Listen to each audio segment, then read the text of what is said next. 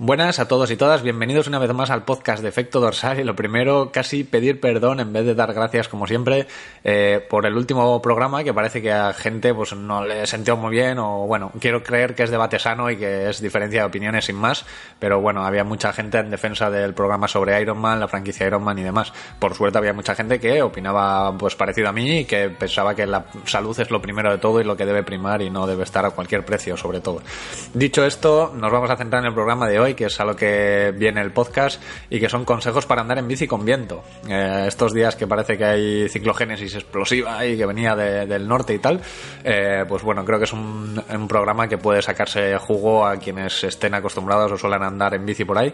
Y, nada, pues simplemente recordar que podéis dar un suscribir o, o seguir en las plataformas de podcast de Spotify e iVoox y estar al tanto de todos los programas que vayamos saliendo. Y dicho esto, ya sí que sí, arrancamos.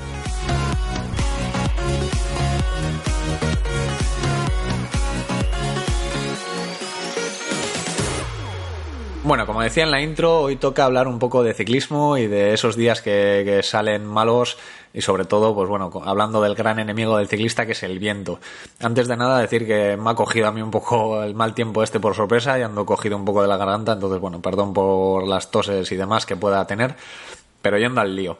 Eh, lo primero, el primer consejo que, os voy a dar es que si podéis planificar un poco la ruta, eh, dediquéis un poquito más de tiempo a, pues eso, ¿no? A mirar un poco el viento que va a hacer o lo que sea el día anterior. Y si veis que va a hacer viento, pues mirar qué horas que es donde menos hay, ¿no? Es lógico. Pero bueno, normalmente suele ser o a primera hora de la mañana, porque todavía el sol no ha calentado mucho la superficie, ¿vale? O ya cuando ha entrado el día, ha roto la niebla, todo este tipo de cosas que, que solemos ver los días que no hay viento, ocurre también cuando, cuando sale viento, porque al final el sol va calentando la tierra, se generan ahí unas diferencias de, presión y ahí el aire va corriendo, se crean corrientes, ¿no? Esa puede ser una de las razones, la otra puede ser por un frente de viento que venga de una borrasca y, que va a nivel más general, ¿no? Pero, pero en cualquiera de las formas, normalmente la primera hora de la mañana, si es una salida express, pues puede dar pie a dejar los deberes hechos antes de que nos pille el viento. También cabe destacar que, bueno, que la ruta requeriría un poco de planificación también, ver un poco, pues si sabes que va a hacer viento y conoces la zona, pues eh, coger una ruta donde sepas que no suele haber viento. Y si no conoces la zona, pues sobre todo evitar un poco zona de valles, zonas cerradas y cosas así, porque al final el viento es un poco como el agua, son, es teoría de fluidos que cuando cuando más estrecho es el paso por donde tiene que pasar, más rápido pasa, con lo cual más resistencia nos vamos a encontrar si está, si está la contra, si vamos contra el viento, en un valle seguramente sea más, sea peor que en una esplanada abierta y que, y que no sea una zona de viento como puede ser el corredor del Euro o, zonas de estas de, de, Zaragoza que ahí pues hablamos de otro, de otro nivel ya. Ahí el cierto cuando hablen en el ventilador no, no hay quien se resguarde. Dicho esto, eh, tampoco quiero que se diga, pues hombre, si no voy a valles, me ponga a subir puertos. Es una buena opción, subir puertos. El problema es que luego hay que bajarlos. Y una bajada con ruedas de perfil o lo que sea, pues hombre, es mucho más peligrosa si te viene el viento racheado y en una de las curvas o donde sea te viene una racha, porque te puede tirar al suelo directamente. O sea, Dicho esto, eh, hablando, eso es a, nivel ruta, planificación de la salida, etcétera. Luego, a nivel material, pues eh, lógicamente, si tenemos opción de, salir sin ruedas de perfil, pues mucho mejor. Aunque bueno, un perfil 30, un perfil bajito así, pues tampoco supone mayor problema. Eh, para que os hagáis una idea, yo peso 64 kilos así y voy con perfil 50 y no he tenido mayores problemas. Aunque sí que intento, pues eso, ¿no? Evitar un poco el viento y mirar por dónde voy si veo que va a hacer viento. Eh, obviamente a, mayor peso pues más estable va a ir la bici.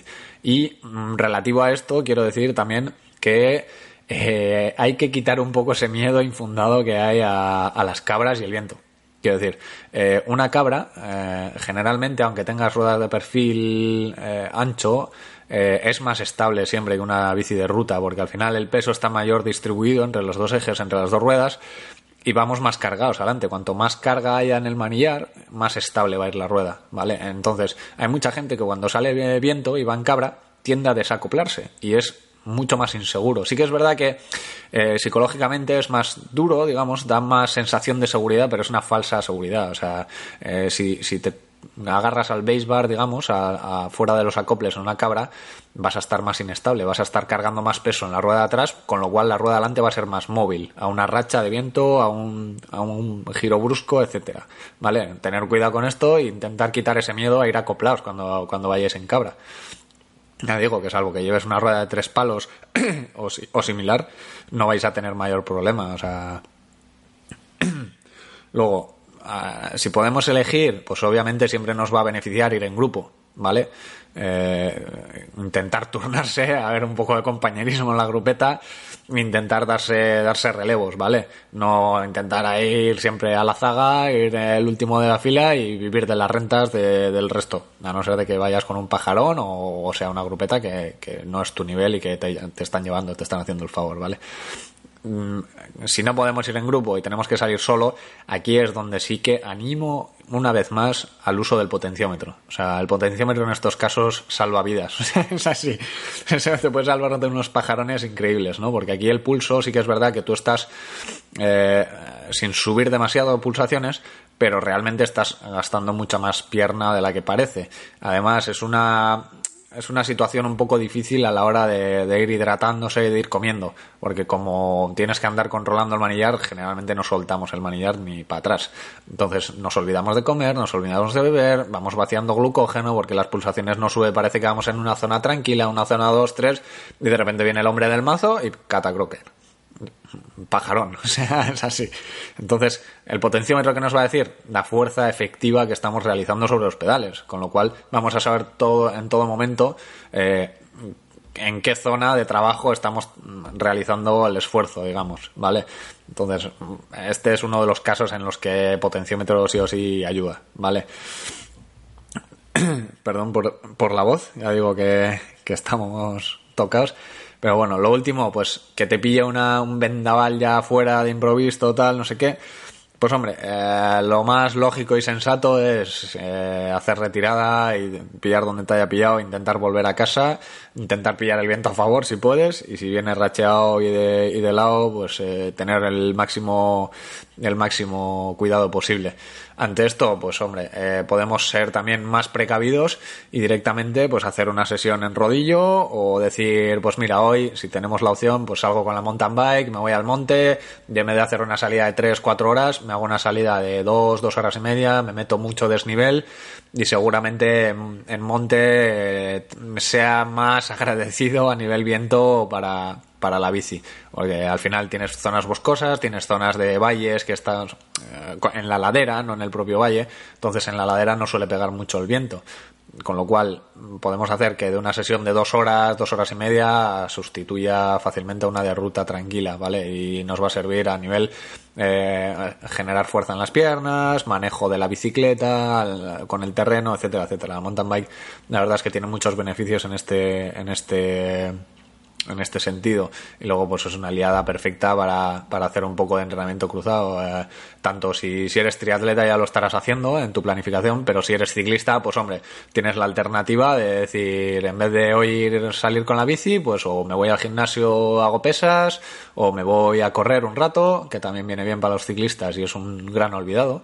Y el problema es que cuando los ciclistas solo se dedican a andar en bici, eh, puede llegar al problema a bajar la densidad ósea. El correr, al ser un deporte con impacto, ayuda a que los huesos se mantengan firmes. Entonces, bueno, esto van a ser beneficios siempre. A roturas por estrés, a caídas en bici, etcétera, etcétera. Tener unos huesos fuertes siempre es mejor. Cuanto mejor es la estructura, mejor vamos a, estar, ¿no? Entonces, alternativas, pues rodillo, mountain bike o entrenamiento cruzado, entiéndase salir a correr, eh, gimnasio o si nadas, nadar y, dejar la bici para otro día. Y como resumen de los consejos, pues lo dicho, intentar evitar perfil, intentar evitar valles e intentar evitar esas horas de media mañana donde está cambiando un poco el, viento o el tiempo eh, a nivel que está saliendo el sol, está empezando a calentar. Esas horas donde empiezan a haber cambios bruscos de temperatura son las más peligrosas en el sentido, en el sentido del viento. Y creo que hasta aquí todo dicho. En el siguiente eh, hablaremos un poco más de potencia, que ya me quiero meter con el tema y es un tema que, me apasiona. Y daremos grandes consejos y beneficios del entrenamiento con potenciómetro.